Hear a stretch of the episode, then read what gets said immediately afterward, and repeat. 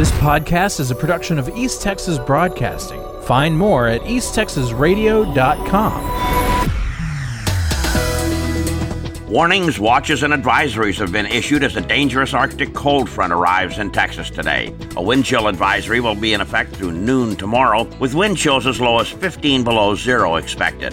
A hard freeze warning will be in effect from 6 tonight until 9 tomorrow morning. A high wind advisory will be in effect through 8 o'clock tonight, and unsecured outdoor items may be blown around in the wind. Driving on area roadways may become difficult, especially for high profile vehicles. Texas will have emergency response personnel available 24 7 to keep Texans safe. The Public Utility Commission and ERCOT say the state's power grid is ready and reliable ahead of the cold weather event, and that the state of Texas has more power available than ever before and more backup fuel available to keep Texans' power on across the state. A Red River County woman was arrested in the district courtroom in Sulphur Springs on a federal warrant. 40 year old Crystal McLynn Lipe of Annona was charged with tampering with a consumer product. The warrant was the result of an investigation by the Federal Drug Administration and Drug Enforcement Administration. She remains in the Hopkins County Jail until she can be transported to a federal facility in Sherman.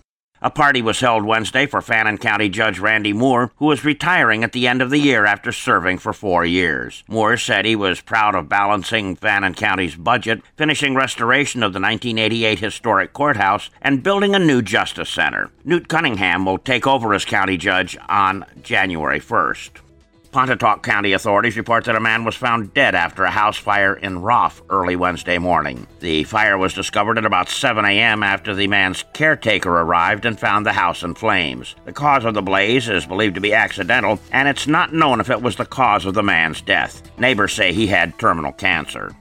Big Sandy police are investigating after a woman reported two of her dogs had been poisoned. The two border collies had signs of rigor mortis, and neither of the dogs showed signs of trauma. Their third dog didn't seem to be sick or act abnormally. A local veterinarian confirmed the dogs had strychnine in their systems. A resident of a neighboring property said the dogs frequently came onto their property and have images of the animals on a game camera. I'm Dave Kirkpatrick. This podcast is a production of East Texas Broadcasting. Find more at easttexasradio.com.